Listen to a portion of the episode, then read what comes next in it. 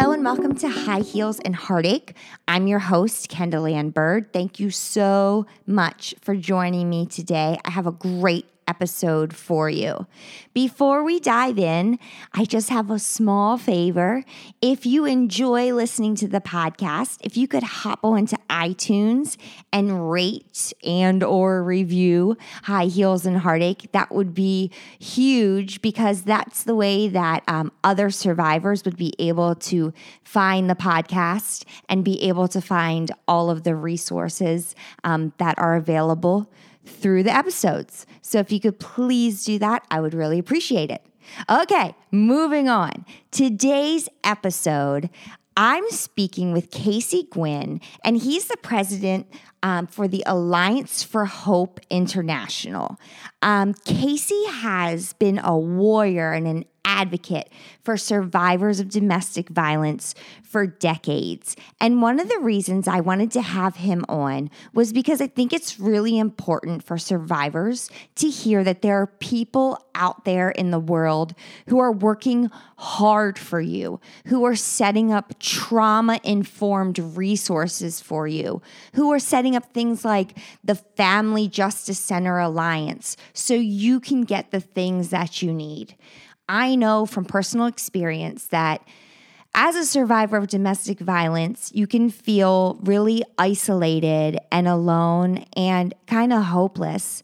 And one of the reasons why I thought it was so important to have Casey and other members of his alliance on was so that you can hear that hope is such an important part of what they do and that there are resources available to you. And Casey's been on Oprah. So if you've ever wanted to hear someone's experience about Oprah Winfrey, here we go. So coming right up is my interview with the Alliance for Hope International.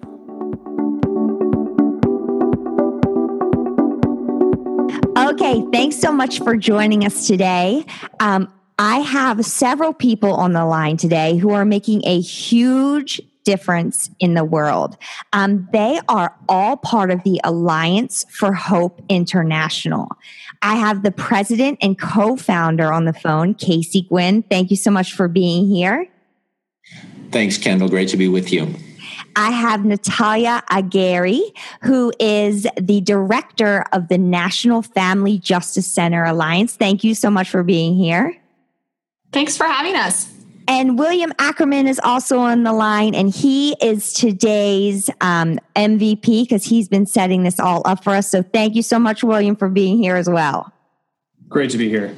So the first thing I'm going to talk about is Casey's history, because he has a long history of really being a warrior for survivors of domestic violence. Like I said, he's the current president and co-founder of Alliance for Hope International. He began his career in San Diego with the San Diego City's Attorney's Office prosecuting domestic violence offenders, and he founded and led the city's first child abuse and domestic violence unit from 1986 to 1996.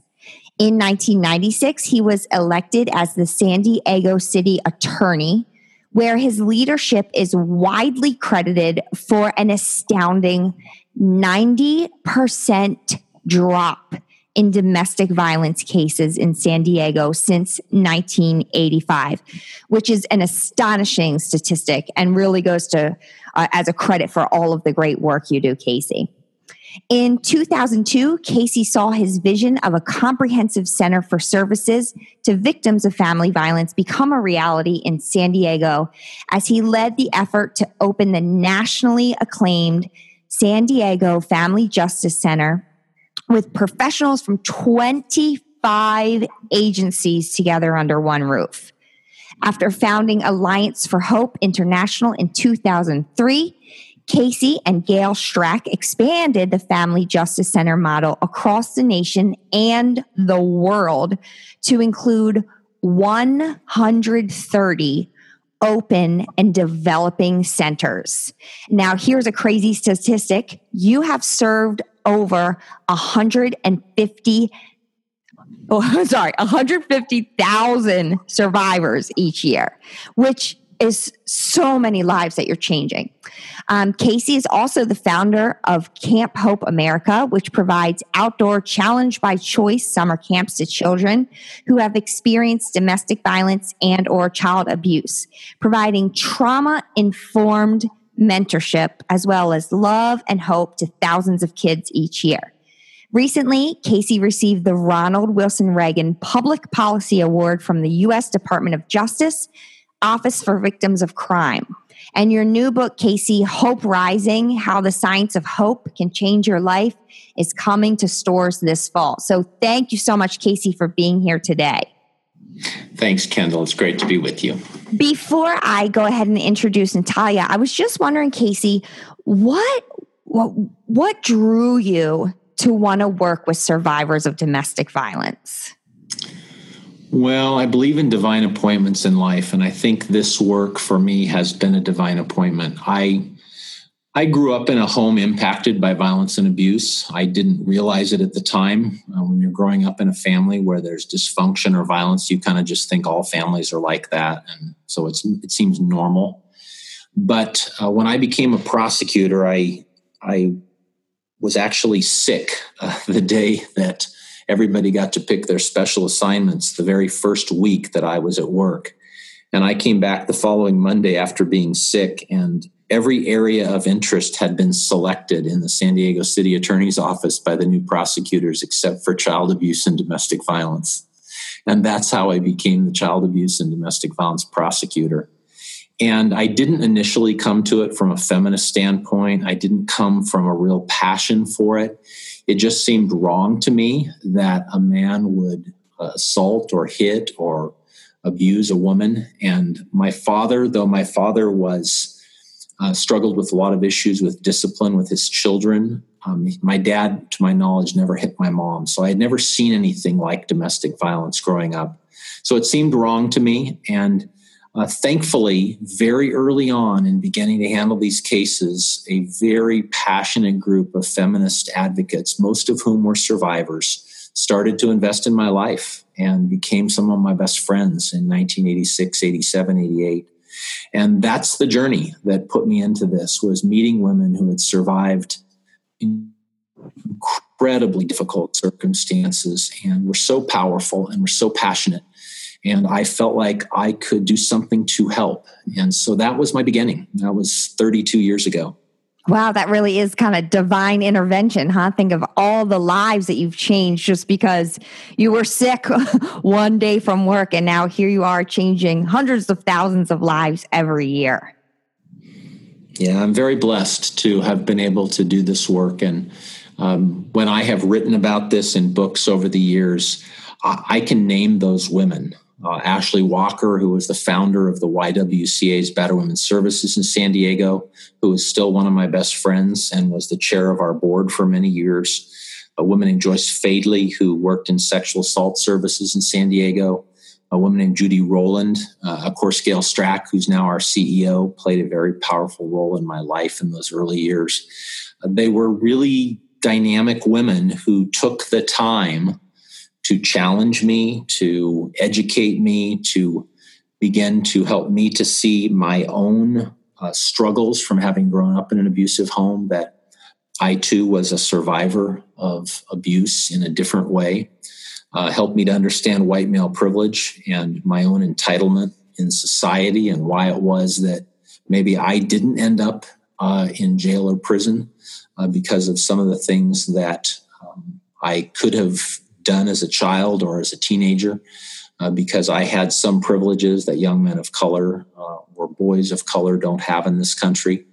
And so that all of that to me is just a very humbling piece to this. I certainly have made a lot of mistakes along the way, but I've been very honored to stand side by side with courageous women, most of whom are survivors of different forms of violence and abuse at the hands of men, who have held me accountable for the choices I've made, the things I've made a priority in my life. And when I have failed to really understand issues, they've challenged me. And Natalia Aguirre, who's on this call with us, who's the head of our Family Justice Center Alliance program is certainly one of those women.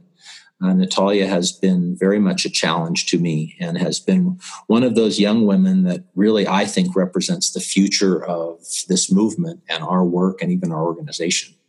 And that's the perfect place for me to kind of talk about Natalia. Natalia, thank you so much for being here. You joined the Alliance for Hope team September 2011. As part of the leadership staff, you work on several initiatives, but you focus on the Alliance's Creating Pathways to Hope and Healing Polyvictimization Initiative, which is funded by the Office for Victims of Crime. Your previous work in developing and planning for family justice centers in the United States and Mexico has given you a unique experience and understanding of the impact of family justice centers and similar multi-agencies have on the lives of survivors and their children. Before you came to the Alliance team, you worked at the National Alliance for Hispanic Health, where you helped carry out the Mobilizing Communities to Reduce Diabetes initiative. You graduated from the University of Southern California with your master's in public administration. And when you're not saving the world, you enjoy traveling the world and learning about foreign cuisines and culture. So thank you so much for being here today. Thanks for having me. It's great to be here. So same question to you. What drew you to helping the survivors of domestic violence?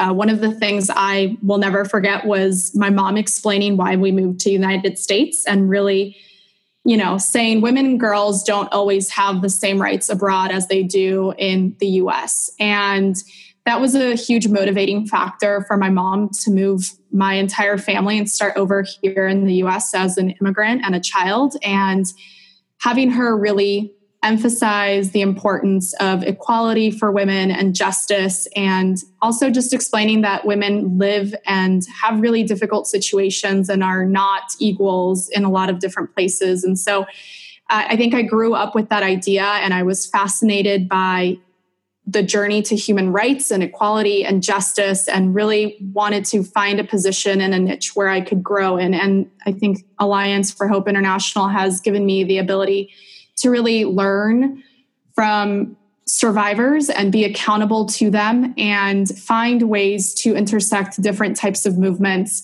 And again, just be accountable to survivors and really listen to the needs that they have and have that be our guiding light in all of the work that we do. That's awesome. And the world is so lucky to have you kind of as one of our lights to help survivors. So I think that one thing a lot of survivors feel, even maybe when they've just left or they're thinking about leaving their abuser, is it seems like a really high mountain to climb and that there's nobody there that's going to help you. And I think that's what's really fabulous about the Alliance for Hope and about the Family Justice Centers is that you have created these buildings that really can speak to all of the different needs that a survivor might have. The first one was opened in San Diego in 2002, and it had 25 separate agencies involved. So Casey, can you talk a little bit about everything that center has and how it all came together? It was quite a journey. I was a prosecutor. We we met in a courtroom in 1987. I was prosecuting a domestic violence case, and Gail was the defense attorney. And she was very passionate, very fiery, and the victim had recanted her story to the police. She was back with her perpetrator, and Gail obviously felt like she was going to win that case as a criminal defense lawyer because the victim was recanting her whole statement about what her perpetrator did to her. And at the end of that case, the trial lasted 5 days. The jury did convict him of domestic violence. And afterwards, I walked up to Gail and I said, you're a very good lawyer. You're very talented. You're very passionate. You're very articulate, but you're on the wrong side. You need to help me. you should come help me try to stop men who are abusing women in this country, not trying to get them off. And she kind of looked at me like, I hate you. Don't talk to me right now. But I left the courtroom. I told her I was really proud of her. I thought she was a good lawyer and that she should apply for a job at the San Diego City Attorney's Office. And I didn't hear from her for months. I didn't have any further interaction with her. I didn't try another case with her. But 4 months later, she applied to be a deputy city attorney. And no sooner did she get a job as a prosecutor that I asked her to join me in the Child Abuse Domestic Violence Unit. And our journey began as prosecutors. But we quickly figured out that survivors needed a lot more than a criminal prosecution, that trying to stop the abuser was a noble goal and a good goal, and certainly has the potential to help both adult and child survivors of violence and abuse. But, you know, we would get conviction after conviction, and then the victims would look at us and say, what now? And early on, Gail and I were pretty ignorant, and we would think, well, it's all fixed now. We convicted him. You know, we put him in jail for 6 months, or we sent him to prison, or, you know, you should be fine now.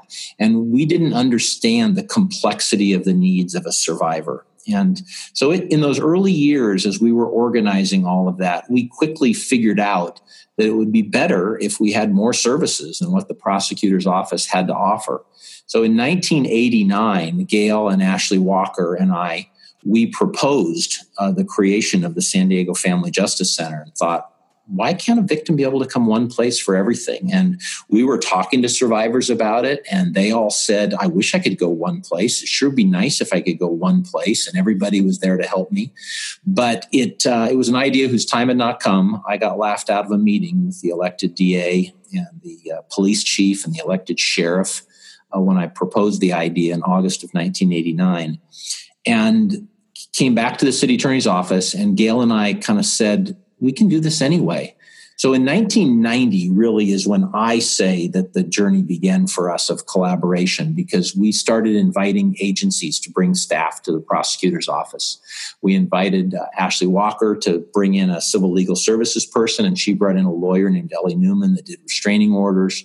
We invited Children's Hospital to give us a child trauma therapist, and they did assign a child trauma therapist. So by the end of 1990, we actually had staff from 7 agencies co-located in the San Diego City Attorney's Office. And we were early on figuring out that survivors needed the power of we. They needed a team around them. They didn't need just a prosecutor or just a detective or just a therapist. They needed us to actually figure out how to help them together.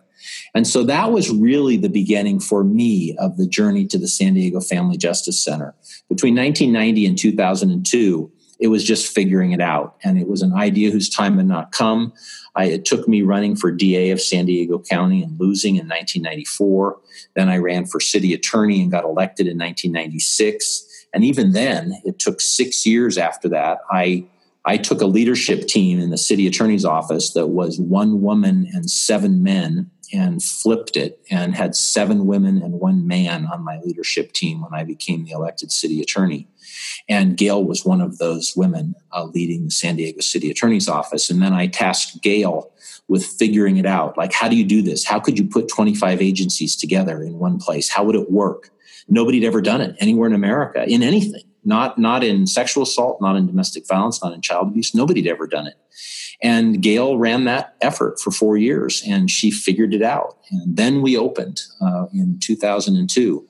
And I will say that even when we opened, there were lots of people across the country that said, this is a stupid idea. It'll never work. It's too complicated.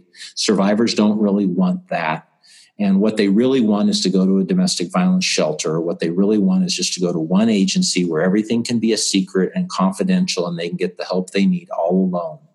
And we just continued to believe, Kendall, that survivors needed a community. They needed a support team. They didn't just need siloed services or individuals and having to go 20 places and tell their story over and over and over again to all these different agencies, government, non-government agencies.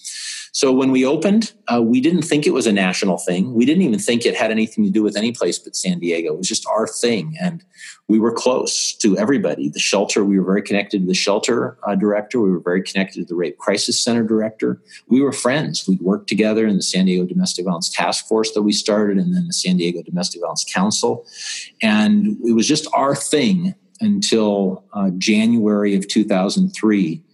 4 months after we opened, I was invited to be on the Oprah Winfrey show. And when I was invited to be on Oprah, the whole world changed for us. You knew you were onto something then, huh? Yes. I 2 days on the national broadcast of the Oprah Winfrey show. The first day was the basic live national show. And then Oprah used to have something called the after show that aired only on the Oxygen Network, which was her television network. And there were 6 times in the history of the Oprah Winfrey show that the after show became another national broadcast that aired on national television. And we were one of those 6 shows. And we were debating how to deal with domestic violence in America. A number of people were part of that show. And Oprah endorsed the Family Justice Center model and did a 5-minute segment where she profiled the San Diego Family Justice Center. And it was interesting. After the after show, I was in the green room and Oprah came in and she kind of pointed her finger at me and she said, "I just changed the rest of your life." And wow. I mean, I wasn't laughing at her, but I kind of chuckled. I thought, I'm married. I have 3 kids. I'm the elected city attorney of San Diego. I didn't say this to her, but I kind of thought, you didn't really change my life. I mean, it's nice. Who doesn't want to be in Chicago in January? I kind of thought, I said to her, I said, it was an honor to be on the show. And she kind of got aggressive and she said, "You didn't listen to me. I just said, I just changed the rest of your life." And I said, it's an honor to meet you. It's so nice to, and she kind of rolled her eyes and walked away. And I didn't realize for quite some time that she did change the rest of my life, because within 2 years, we'd had site visitors from 77 countries come to the San Diego Family Justice Center. And they all said, "We saw you on Oprah." So that profiling of our model in January of 2003 by Oprah Winfrey was the transformational moment for us, because we were just about San Diego until then. And then it was 3 months after that I was invited to the White House to present to Laura Bush, the First Lady, and Margaret Spelling, the domestic policy advisor to George Bush, and got to pitch my whole notion of the Family Justice Center along with the heads of all the other national domestic violence organizations who were given 5 minutes to say what they thought George W. Bush should do about domestic violence in America. And that was April 2003. And by October, George Bush was announcing the President's Family Justice Center initiative in the East Room of the White House and introduced me as the leader of it and said, "We're going to create these centers in 15 communities, and then we're going to take them across America." And he was so despised and hated by most of the feminist domestic violence organizations, George Bush himself, that there was not any support really from the sexual assault or DV movement at the time for what George Bush was trying to do. But what he did do was he gave us a platform, and then we had to prove it. And that's what we've been doing ever since, is what does it look like in Sitka, Alaska? What does it look like in New York City? What does it look like in Seattle, Washington, or Tacoma, Washington, or Denver, Colorado? Or what does it look like in a tribal community like Bemidji, Minnesota? And we've been figuring it out. And I will tell you, Kendall, in those years, Gail and I have now done over 230 focus groups with survivors in those communities where we go to talk about creating a family justice center all over the country and around the world. And in every group, everywhere we go, when we say to survivors, "Would you like to go 20 places to get the help you need? Or would you like to go one place where people are really committing to help you?" The answer is always, "I wish I could go one place where everybody was on my side." And that's become our clarion call. That's become our driving force, is survivors saying, can you do this? Can you figure it out? And it's not simple. It's not easy. It's really complicated to get agencies to work together. Everybody likes to do their own thing. Cops like to do their own thing. Prosecutors like to do their own thing. Advocates like to do their own thing. Doctors and nurses want to be off by themselves. But when we make it work, when we can get people to set their ego aside and figure out how to really focus on not only helping survivors, but really holding offenders accountable. for the choices they're making in abusing others. It's magic, and it can save lives, and it can really help us break the cycle of violence and abuse that seems to perpetuate itself from generation to generation to generation in so many families. And I think it's really wonderful how all of those people are working together to help survivors. I went on your website and I just found the Family Justice Center that was closest to where I live. And I was just astounded by everything that was available there. Law enforcement, to help you, legal services, forensic medical exams. So Natalia, can you kind of chat about what are the resources that are available to survivors at these family justice centers?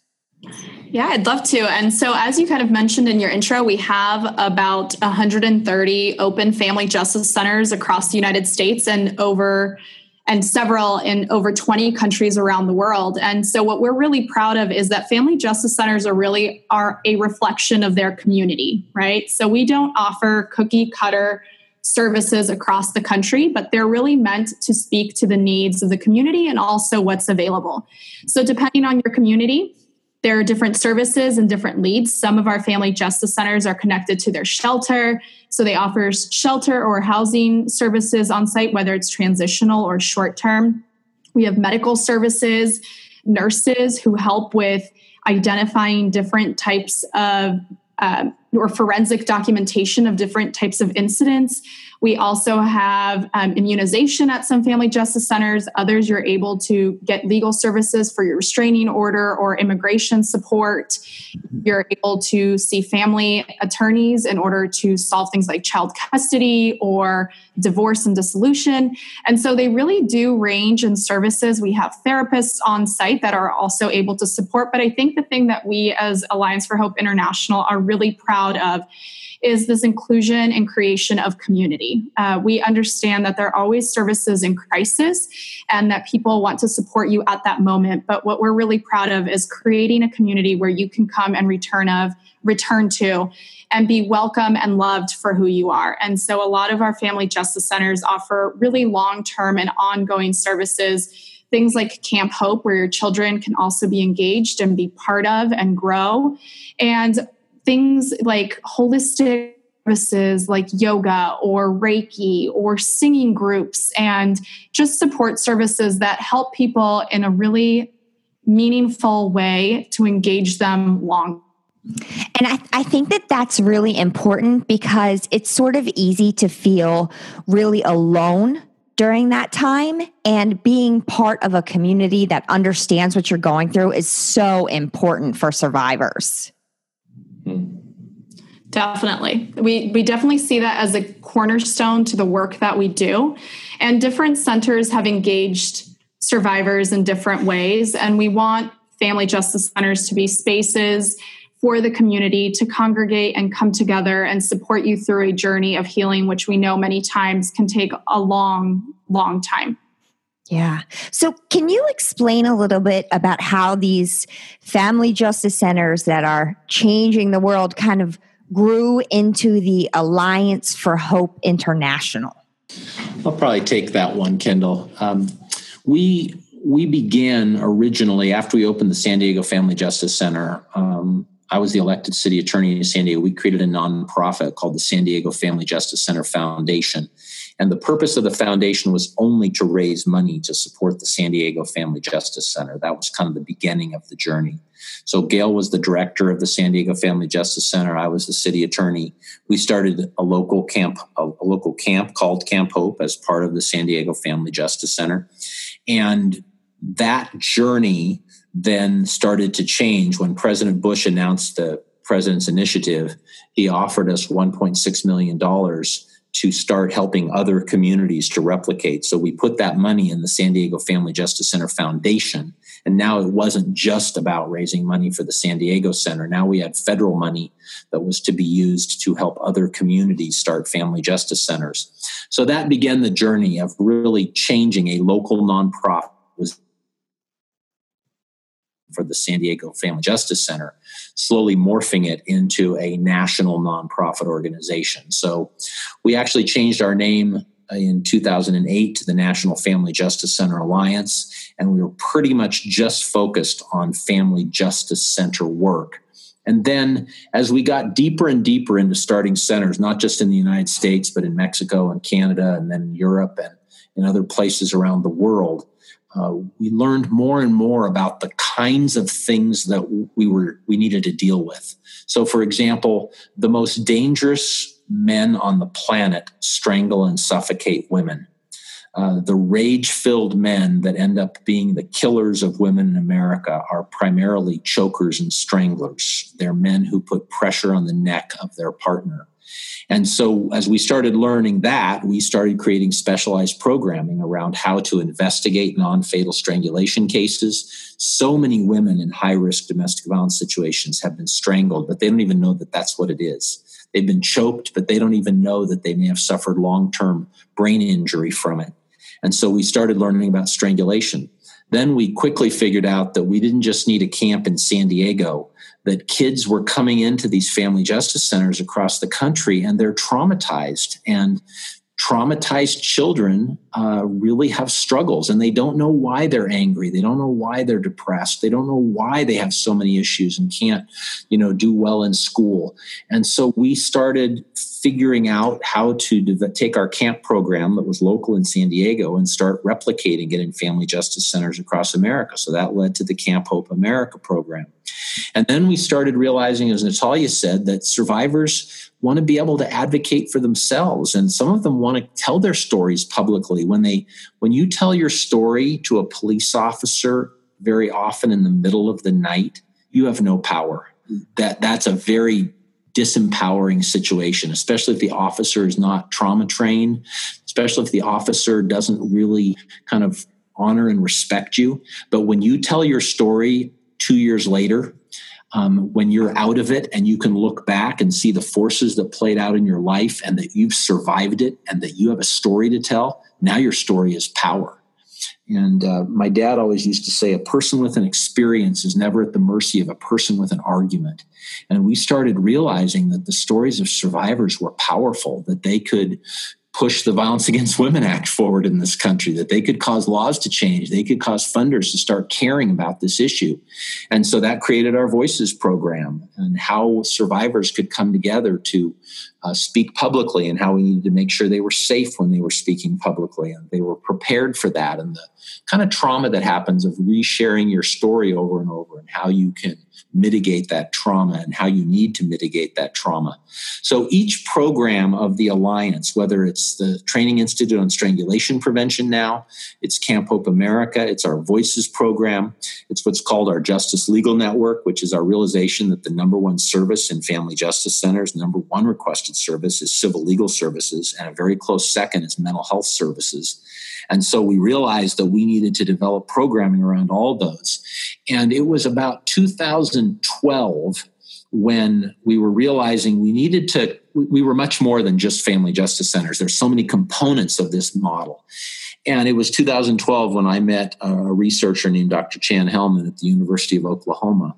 And he told me that he was measuring hope in domestic violence shelters in Oklahoma and that he was measuring hope in a parent-child center in Tulsa. And I thought, you can't measure hope. Hope is like an emotion. It's just it's a thing that makes people optimistic and hopeful about the future. And he said, no, hope is a science and I can measure it. And you should be measuring it in all your programs. And that began a journey for us, a 3-year journey of beginning to ask the question, is he right? Is that really true that you can measure hope?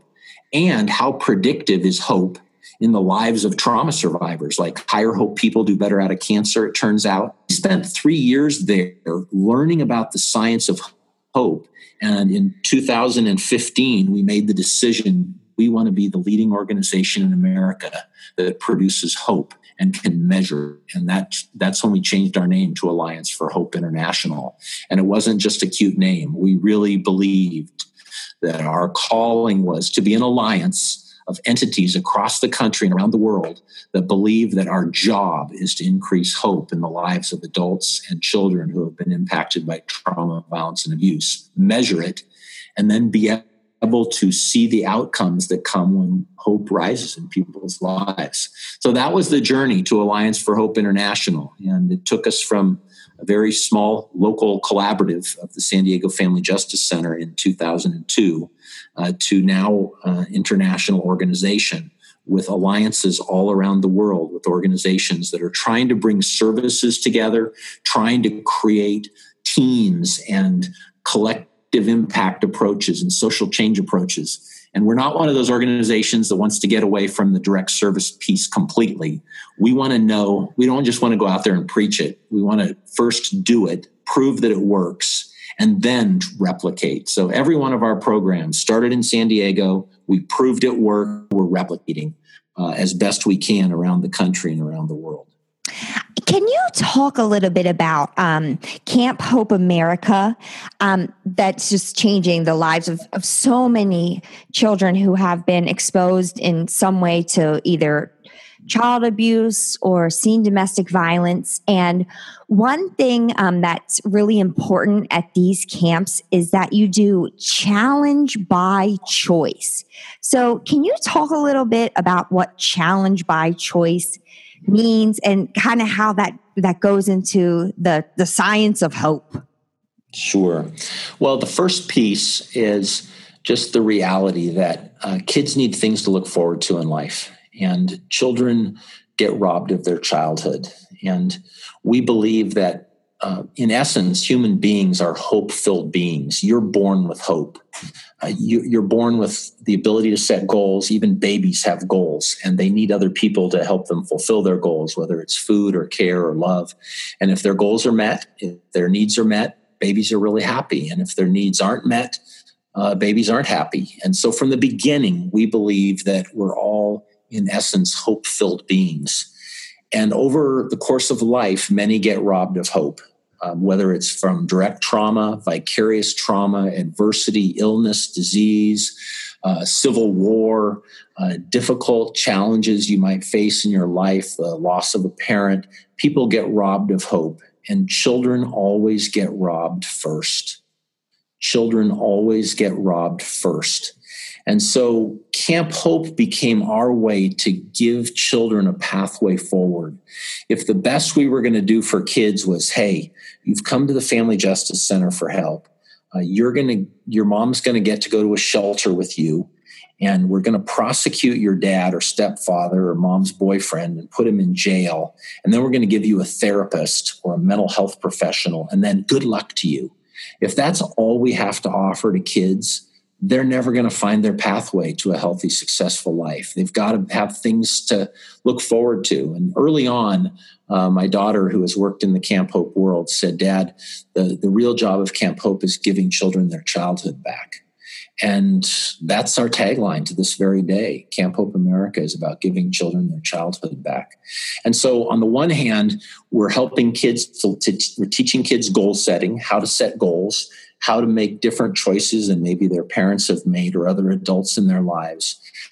The other side of it, we're also helping them navigate their way out of the rage that so many of them have. When you grow up with violence and abuse, you have a ton of internalized rage. It may show up as depression. It may show up as apathy or despair.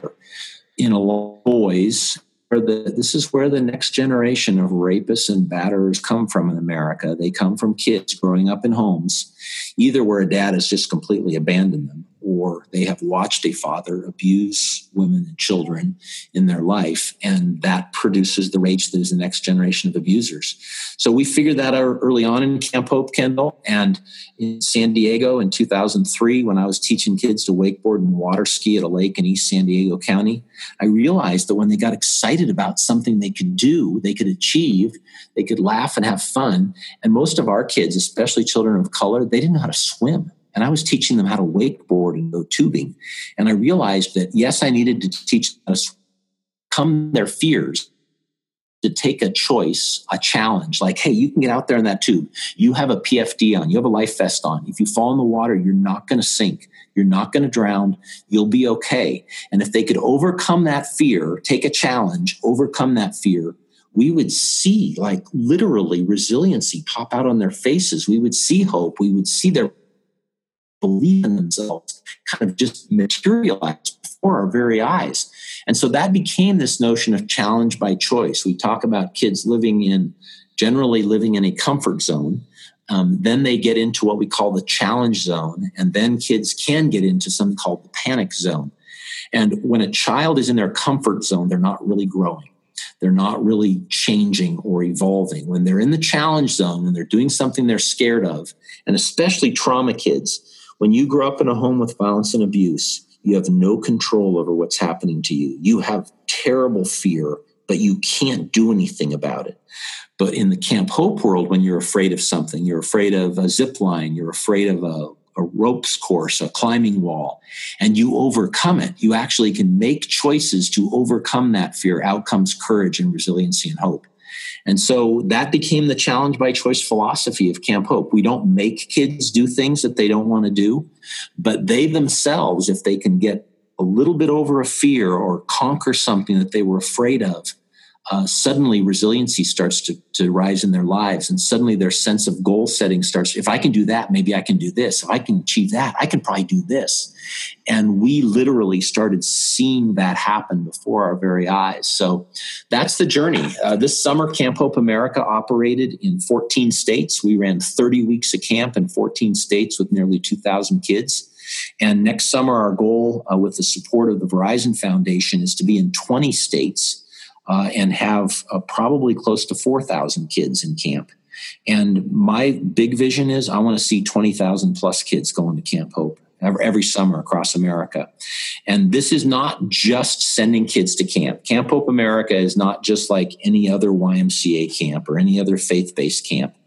We have a specialized evidence-based curriculum, a trauma-informed curriculum. We work very hard to plan it. We don't run big camps. We generally have 50 to 60 kids a week at our camps. We don't intermingle children who have been witnessing domestic violence or experienced child sexual abuse with kids who have not. We want them to have their own experience and find a bond with kids that have been through the same things as they've been through.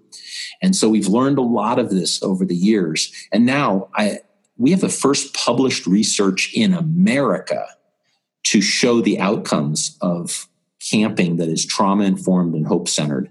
And we can prove it. We have evidence-based, peer-reviewed academic research to prove that we literally are changing the destinies of trauma-exposed kids. And quite frankly, in the debates in Washington, D.C. about how to spend federal money, if we took $50 billion out of the failed criminal justice system in this country and put it into mentoring and camping and support for trauma-exposed kids, we'd empty the prisons in this country in 10 years. We'd empty the mental health facilities in this country in 10 years. Trauma-exposed kids can overcome it, but they need cheerleaders, they need mentors, they need pathways. And the problem is that a lot of these kids never get those pathways. They never get that opportunity. And they do go on to repeat the cycle, either as offenders or in some cases as victims. Because you grow up in a home where there's violence and abuse, and you may think it's normative. It's not an excuse for the predator. The predator is still responsible for what generally he does to you. But if you don't know that you deserve better, and if you don't have people around you cheering for you to pursue your goals, low hope people tend to be found by predators, and power and control human beings look for people that they can control and manipulate and abuse. And if you're a high hope person, you're much more likely to be able to battle back against that and say, I deserve better than this. This is not what I want. If you think that this is all you've got in life, this is all men are like this, this is all only person that's ever going to love me, you're more likely to end up staying in that situation for longer than you should. So for us, it's all connected, and it all goes back to childhood. In America, we raise our criminals at home. And if we're going to solve this, we got to help those kids when they're young, not wait till they're 35 to put them in prison. We're way too late by then. Yeah. So your new book that's coming out this fall, Hope Rising, How the Science of Hope Can Change Your Life. What are you discussing in that book? Well, it's the first book that Chan and I have ever written. Chan Hellman is the head of the Hope Research Center at the University of Oklahoma and the head of all of our research at Alliance for Hope International. Chan is the first person that I ever learned about the science of hope from. And Chan and I wrote this book for the general public so that anybody can understand the significance of hope in our lives. I didn't know 5 years ago you could measure hope. I could measure your hope score right now, Kendall. There's a validated index for an adult hope scale. There's a validated index for a children's hope scale. I could measure hope. We measure hope on our staff at Alliance for Hope International. Every year we take people's hope scores. They're de-identified, so people don't have to share them if they don't want to. But I can tell you that if you work for Alliance for Hope, that on average, your global dispositional hope score goes up each year. We have high hope people working here. And I think every employer in America should be measuring hope in their employees. I think every domestic violence shelter should be measuring it in their survivors, because shelters are great. I think a lot of shelters probably do increase hope in the lives of survivors. But I also think there's a lot of domestic violence programs out there that disempower women. They actually take hope away from them by creating rules, and you have to do this, and if you don't do this, you're going to get kicked out of the shelter, or if you don't do this, you know, you're going to be in trouble with us, or you can't stay here longer than this. There are things that happen in well-meaning people's efforts to help that are actually taking hope away from people. So the book is just a call to measure hope everywhere and figure out how to increase it.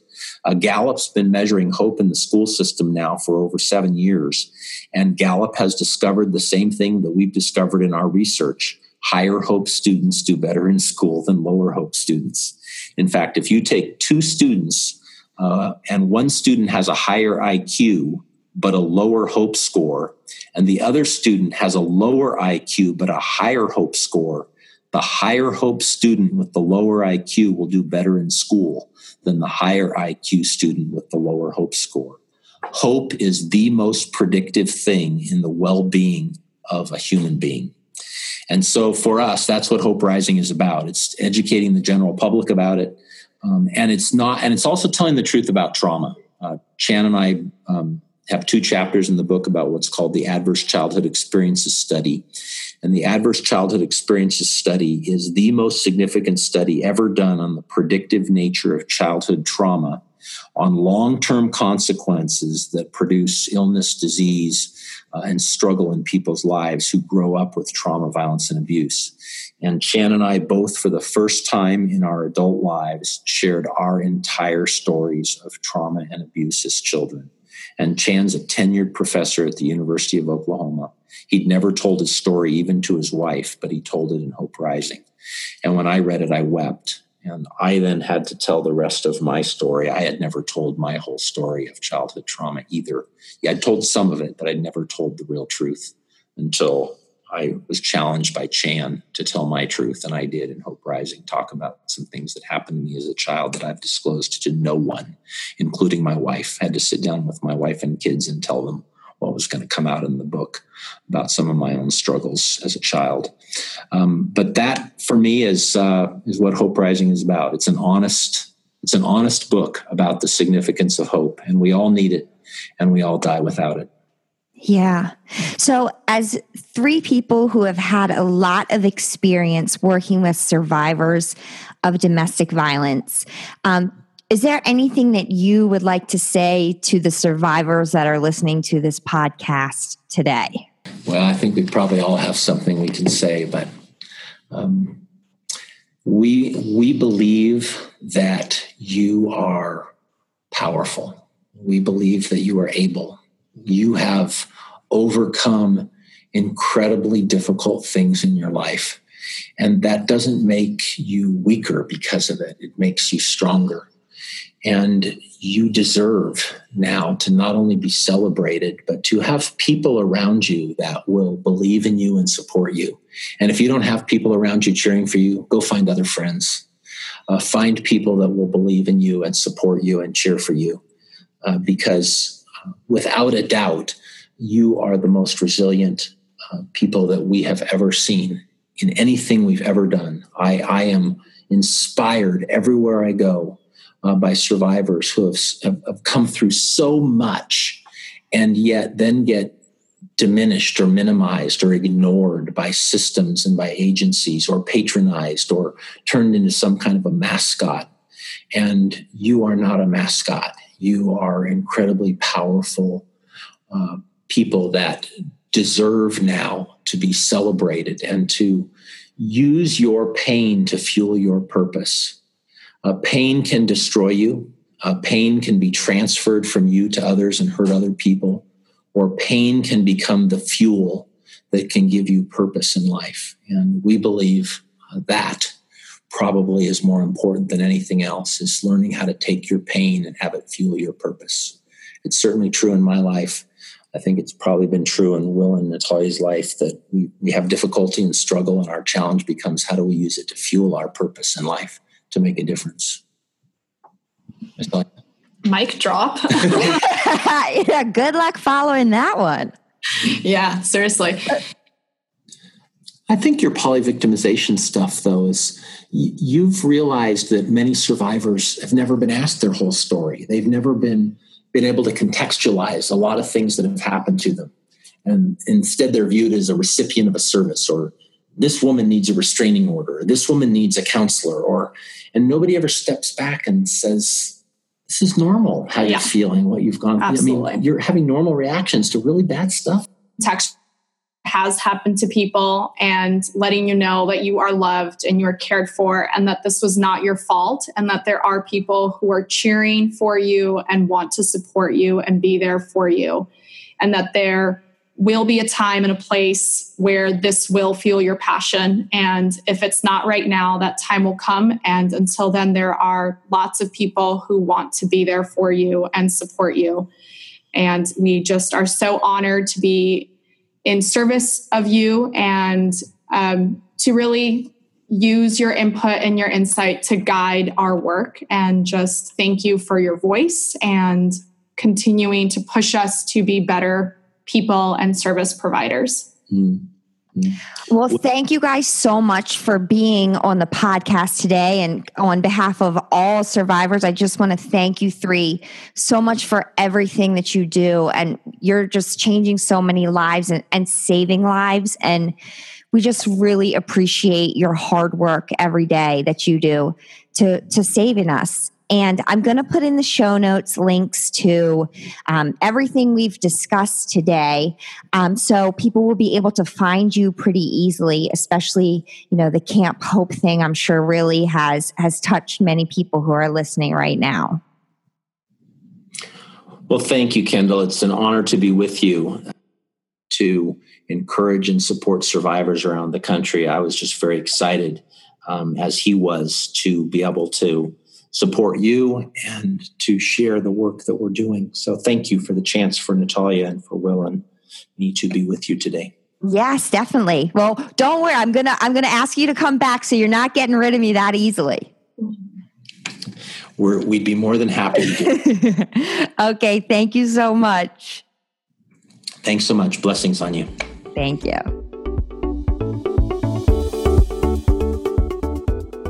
Thanks again to William, Natalia, and Casey from the Alliance for Hope International for being on the podcast today. It was so wonderful to hear your inspiring story of how you're working to help survivors with both trauma-informed decisions and really inspiring with the message of hope, because there is hope for survivors of domestic violence. If you're interested in finding a family justice center near you, I've included a link to the locate portion of that webpage from the Alliance for Hope International on the show notes. I've also included a link to Camp Hope, as well as Casey's book, in case you want to pre-order that. So again, thank you so much for joining me today on the podcast. If you were in an unsafe or abusive relationship and you need help, please dial the National Domestic Violence Hotline. That's 1-800-799-7233.